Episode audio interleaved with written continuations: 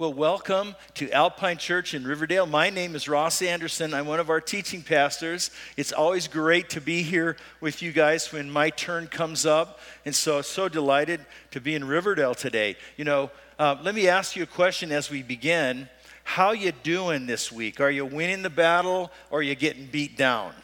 maybe a little bit of both, right? Just thinking about what it means to follow Jesus and to live the Christian life. Sometimes that's tough, you know? Um, man, and sometimes you feel like I, I, I'm a total failure at, at being a serious disciple of Jesus. And other times you feel like, man, yeah, this thing's working and, it, and it's pretty awesome, you know? And, and so I just wondered how you're doing this week, how you're doing with your Christian life. And I hope that, um, I hope that, you're, that you're feeling confident about it and encouraged about it today. If you're not, I hope, hope that as we look into the Word of God, that you will be. Because you know what? It's tough. And maybe there's a habit that you feel like, man, I just sunk into that habit this week and I just, I thought I was doing better and now I'm in this pit. Uh, uh and, and then you start to feel defeated and you start to feel self-pity and, and you don't want to be around other christians and or, or maybe it's like man i just there, there's this character issue in me that just keeps popping up.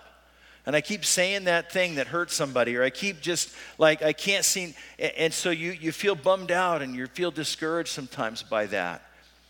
Or, or there's just so many different ways that you know, the, the world around us can, can try to shape us into its mold, and that, or that we feel like we gave in to temptation or, or we're not getting it. So today, man, if that's where you're feeling or, or, you, or you have recent memories, at least, of, of those challenges and those defeats in your life. I, uh, today, we're going to see what God has done about that for us. Now, we're in week eight of the pursuit, it's 12 weeks long. Um, you guys have been great. You're hanging in there. I hope that this has been an encouragement to you and it's also challenged you sometimes. So today, uh, we're going to get to this topic. We're going to talk about everything we need to be godly. And so let me put that into the context of the series, right? In the first half of the series, we talked about how a person becomes a Christian in the first place.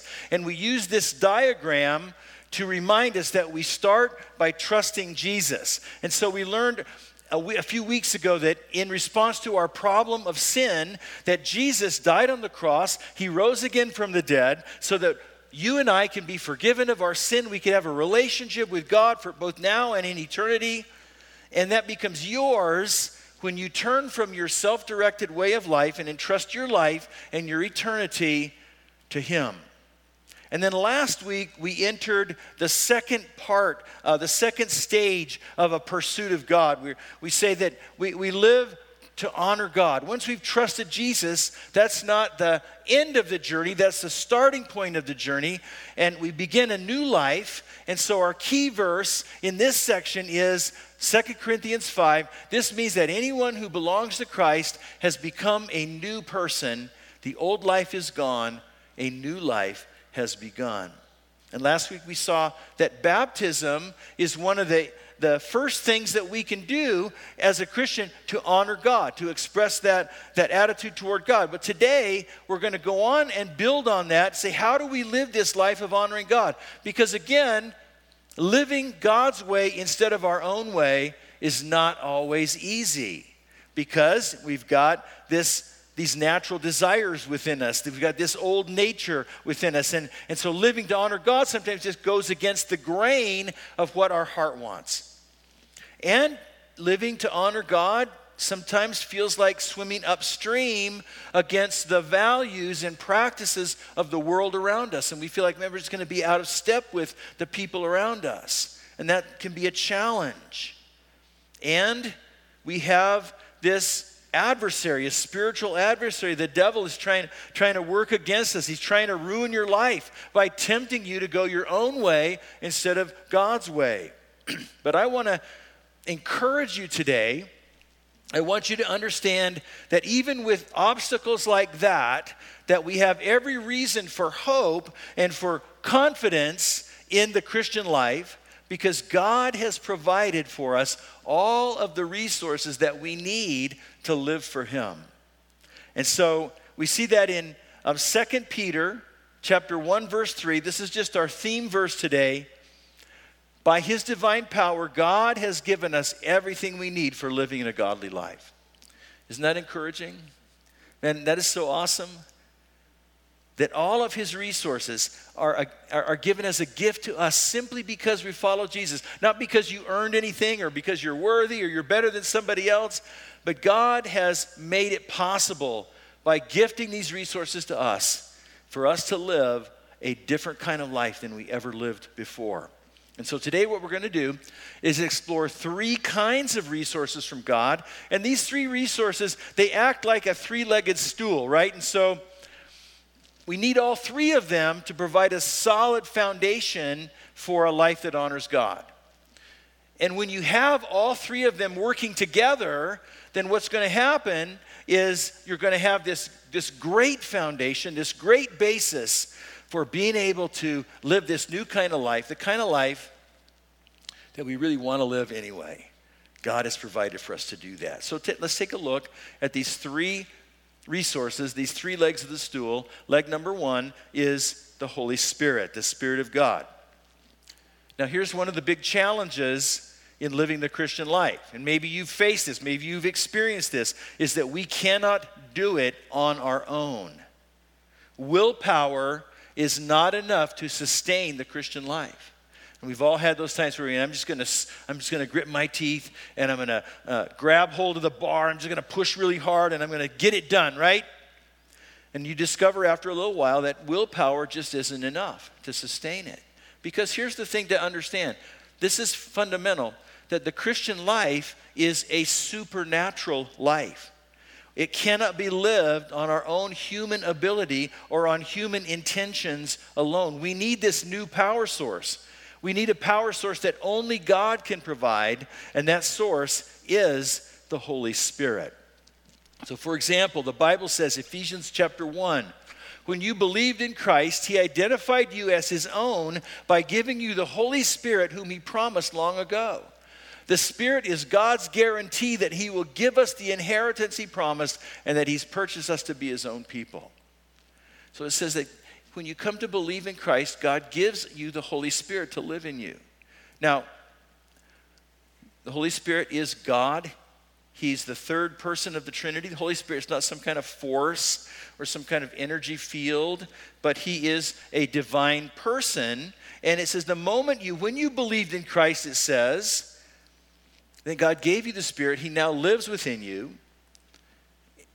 And there's a lot of things in that verse that, that we could dig into, but I just wanted to see this one phrase. It says that God promised this a long time ago to us, to his people. And what he's referring to there is this Old Testament promise in Ezekiel chapter 36 where God says, I will give you a new heart. I will put a new spirit in you. I will take out your stony, stubborn heart and give you a tender, responsive heart. And I will put my spirit in you so that you will follow my decrees and be careful to obey my regulations.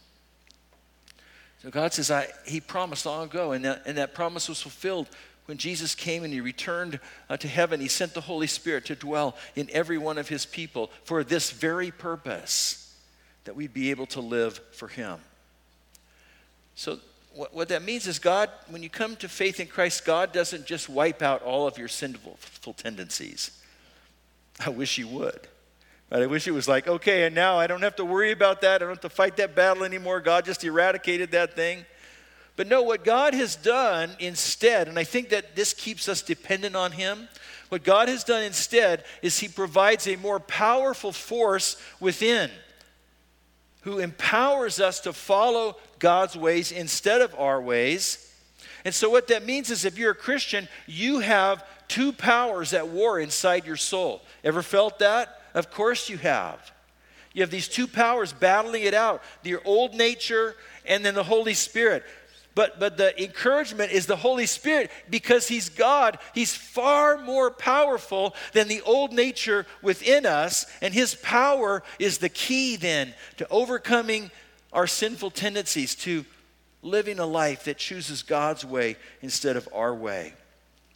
And so here's, here's the way that, one way that that's expressed in the Bible. In Galatians 5, he says, Let the Holy Spirit guide your lives then you won't be doing what your sinful nature craves.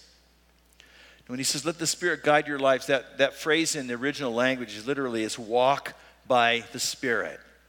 So there's something about that word picture. It's like step by step. Just throughout the day, put one foot in front of the other spiritually, one step at a time, making choices that follow His leading in my life. And that's the secret to not just doing whatever those sinful tendencies within me want to do. That's the secret to living a different kind of life than the life we lived on our own apart from Christ. And so, I mean, I experienced this very early in my Christian life.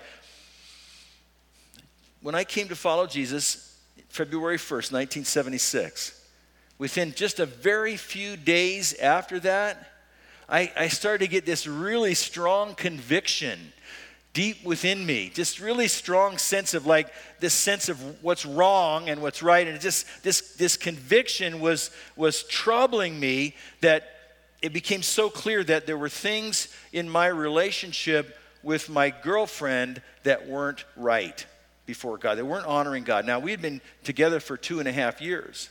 So we'd established a pretty, you know, we had this thing going, and, and, and I, I became convinced that I knew that no matter what we had practiced in the past, that it had to change. I didn't have any, any choice. It wouldn't go away. So I brought it up to her, and she broke off the relationship. So, but that's, that doesn't matter. The point is, where did that conviction come from? Why suddenly one day I didn't care about how we were living, and, and the next day I, I did care tremendously and I could see it in a totally different light? Where did that conviction come from that sparked me to suddenly want to start honoring God in this relationship? Well, that was the Holy Spirit guiding my life to override the influence of the old nature.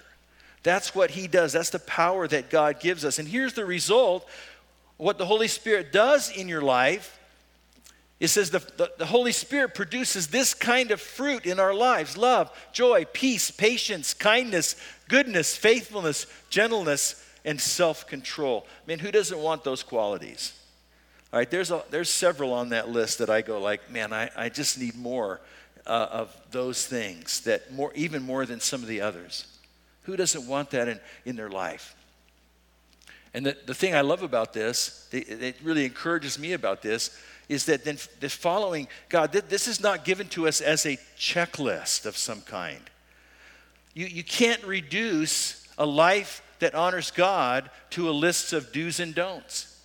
And sometimes we think, well, that'd make it easy. Just give me the list. But no, instead, what this is saying is there's a set of qualities that the Holy Spirit cultivates from the inside out, cultivates within us, that then begin to express themselves in new kinds of behavior, new kinds of attitudes, new kinds of motives. Far greater than what any kind of external checklist could possibly do. That's the work of the Holy Spirit that gives us so much encouragement. This is the first resource, the first leg of the stool that God brings His power to bear through the Holy Spirit to empower us to live a new way. Now, we can't leave it there, of course, our stool will fall over. There's more, there's more to encourage you. And so, the second thing that God has given to us is His Word. This is an incredible resource. And it answers this problem that you, maybe you've experienced that when we're left to ourselves, our thinking will tend to gravitate away from God. That, you know, unless I'm, unless I'm filling my heart and my mind constantly with, with God's thoughts and, and, and God's perspective on things. And if I if left to myself, then my mind will gravitate away to things that don't honor God. And that'll become the setting of my heart and my mind. And so here's the thing what you think is what you eventually end up doing. So we need a new way to think. And that is where the Bible comes in. Besides, you know, think about this. How do I even know what honors God? How do I even know what, what I ought to be, how I ought to be living? How do I even know what actions and choices and attitudes are pleasing to Him? Well, again, the Bible is where we learn the heart, the will, the mind of God for us. So, for example, in 2 Timothy chapter 3, it gives us this really encouraging picture. It says, All scripture is inspired by God. It's useful to teach us what's true, to make us realize what's wrong in our lives. It corrects us when we're wrong. It teaches us to do what's right. And God uses it to prepare and equip his people to do every good work. Now, first thing you see there is that the Bible is inspired by God. That means that God is the origin the word means breathed out. So like it's like God breathed, and then the word happened. Okay, it, all the words of the Bible, they're mediated through human authors, but nevertheless, every word in the Bible is also God's word. They're God's words, inspired by Him. And that's why the Bible has the power to do these four very useful things that we need in our lives. It has the power to teach us what's true, it says. It's our compass to know true north what's ultimately real and true and right. It has the power to make us realize what's wrong. It exposes when we're going down a wrong path. So, as I was thinking about this, I remember a time I made a joke at somebody's expense. I like to try to be funny. I'm not very funny very often, but sometimes I can be. And I, but a lot of times, that what creeps in is a little dig at somebody else, or it could be at someone else's expense. And this one time I did that, I didn't even think about it. But then as I was reading the Bible, I started to read this passage in the Proverbs about the power of words to harm and to heal. And boom, the Bible just like, whoa, it totally exposed how wrong I had been and made me realize I had to go out and ask forgiveness of the person that I had said essentially an unkind thing about. That's how it works. It has the power to make us realize what's wrong.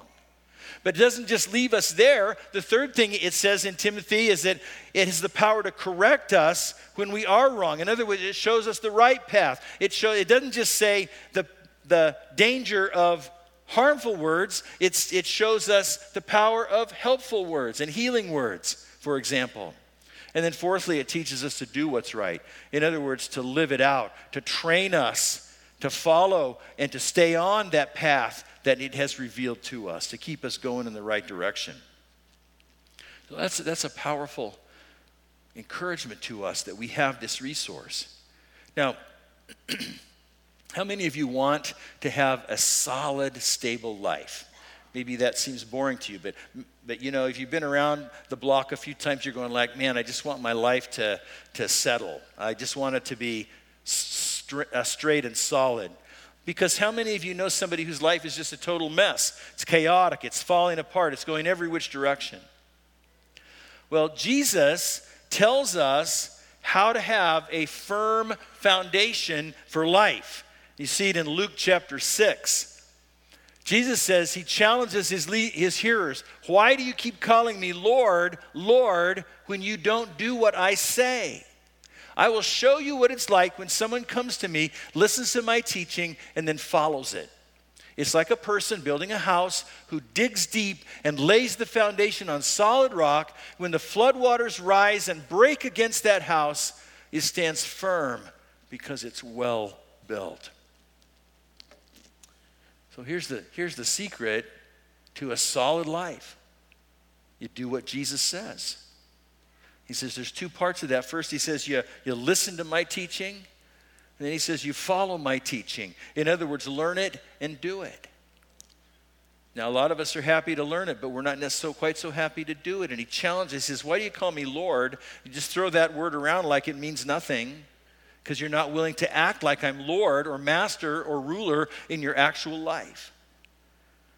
And the result, he says, when you learn it and you do it, then you build your life on a solid foundation, on an immovable bedrock. You know, every so often you see a story in the news about a house that's built up on a hill. There's, there's one not far from us that starts sliding down the hill. And so the house becomes completely useless. All the money that went into it, all the hundreds of thousands or even million dollars that went into that becomes useless because it slides down the hill. The foundation cracks. It didn't build, it wasn't built on rock. But Jesus says, when the light, when life brings you floods, life brings you storms, landslides, whatever it might be, you know those are going to come in life. That's the nature of life in this world. You've experienced them. He says, What happens when those come is that you will stand firm because you built your life on what Jesus says. And we find that in the Bible. So here's the thing we talk about being obedient to Jesus. The whole idea of obedience is not that big, popular in our culture today. I want to do my thing. But think about who God is. Think about what God is like. God is good. God wants your best. You know, God proved that. He demonstrated that, right? Because He gave His only Son for us to die on the cross for us. What a powerful demonstration to prove His love for us, His care for us. And so that's what you need to remember when we talk about being obedient to God that Jesus is not trying to oppress you, He's not trying to deprive you of something that is really important in your life. He wants you to have a solid life to be able to withstand the troubles that life will bring. The kind of life we have when we put the Bible into practice in real life. Okay? So there's two incredible divine resources God has given us His Holy Spirit, the written word, but there's one more. The third leg of the stool is one that I think many Christians in our culture today don't really fully appreciate. The third leg of the stool is God's people. So here's the problem that we think we can live this new kind of life on our own without help, without support from a caring community of like minded people who are trying to do the same thing. And I think this is kind of a uniquely American problem, maybe, I haven't lived much elsewhere, but I do see it in America this rugged individualism, this, this spirit of self sufficiency in our culture. I'm going to pull myself up by my own bootstraps. But the reality is, you cannot live for God in isolation. We need the help of other like minded people in order to succeed in this life that God has given us. And so God uses Christians with all their strengths with, and with all their weaknesses. He uses both of those in our lives to help us to stay on track. Now, it happens in two ways it happens in one on one relationships, and it happens in the, in the larger working of the church as a whole. So, in one on one relationships, look at Galatians chapter 6. He says, Dear brothers and sisters, if another believer is overcome by some sin, you who are godly should gently and humbly help that person back onto the right path. And be careful not to fall into the same temptation yourself. Share each other's burdens, and in this way obey the law of Christ. Now, three observations from these verses. First of all, right at the very beginning, he calls us brothers and sisters. So, there's no orphans, there's no only children in the family of God. We're all related to each other. When you, when you come to follow Jesus, you become part of his family. We are brothers and sisters together. The second thing he says, we need other people to help us stay on the right path. You and I need people who can gently and humbly correct us at times in our lives. I've had that happen. It's not easy. But by the way, it has to be gentle and humble. It has to be or it's just going to cause more problems than it could solve, right? It, it's not going to be received. It's not going to have a fruitful effect unless it's gentle and humble, but it has to happen. We need that to happen in our lives. And you know what? He's calling us to be that person for someone else, too, who needs to hear from another Christian to encourage them and help them keep going in the right direction. And then thirdly, he says we're called to share each other's burdens. Not just the spiritual burden, like you're going, maybe you need to be corrected, but, but every kind of burden you can think of in life from emotional, physical, financial, whatever it might be. I remember 10 years ago when my first wife died, I, I was pretty lost for a while. And there was a, a good Christian brother um, who jumped right in. In fact, he's the first person I called. He jumped right in right away and he helped me through those first days. Helped me. One of the great things he did was he told me I need to stop trying to make things happen and, let, and trust other people to do it, right? And then before, not before long, within the next few weeks, some other Christian friends came and they, they did all the work to put on this big yard sale. We were living in, uh, in a big house because our, our kids had just grown up and left the nest, and and they did all the work to host this big yard sale. I didn't have to do anything, but it was really important to find a way to deal with my wife's material goods and also to prepare to move into a smaller place that was just my size. And they did all that. And I could give many, many other examples of people sharing my burdens at that time when, when, it, when life was tough. And not just in that time, but ever since I've been a Christian, over and over and over and over again, people have shared my burdens, and I've had opportunity to share in theirs as well. And you know what? He says, when we do that, then we're being obedient to Jesus. And so, my point is that we all need people to share our burdens sometimes. We all need people to lovingly correct us at times and all that's going to help us live a life that honors God. Now, that principle also applies in the congregation as a whole. So just take a look at this passage that kind of indicates that Romans 12.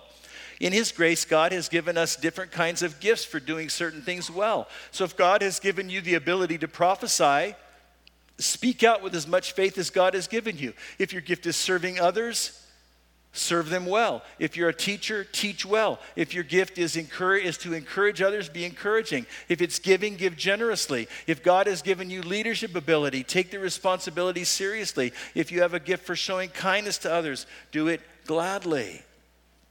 Every one of us has different gifts given to us by God, different abilities that He gives to us so that we can serve the rest of the faith family. If we're living in isolation as a Christian, then a passage like this doesn't make any sense whatsoever, does it? People who give need people who teach, people who encourage, need people who serve, people who lead, need people who show mercy. You see, you see how it works. None of us is self-contained. None of us can do everything. We need each other in one-on-one relationships, but also in the life and working of the church as a whole. So here's, here's what I'm saying. That when you met Jesus, something new began in you, a new life and if you haven't crossed that line of faith yet, this is what lies ahead for you. This is one of the reasons why you would think about doing that. This new life lies ahead, it's in store for you. So today I'm saying, let's live it. Let's live a new way. Let's break out of the old life with its pain and chaos and trouble and addiction and all the things that go with a life apart from Christ. Let's live this new life. God is calling you into something better.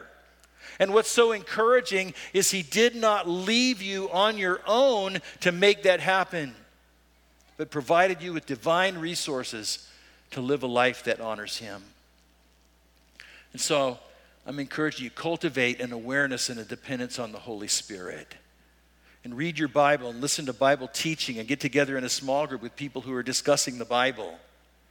And get connected in relationships that can help and encourage you. And you know what? We're going to talk about all of those practices in more detail, in practical detail, next week about how we can live that out and some daily habits that we can develop. But here's two takeaways for now, for this morning two takeaways, kind of bigger picture takeaways.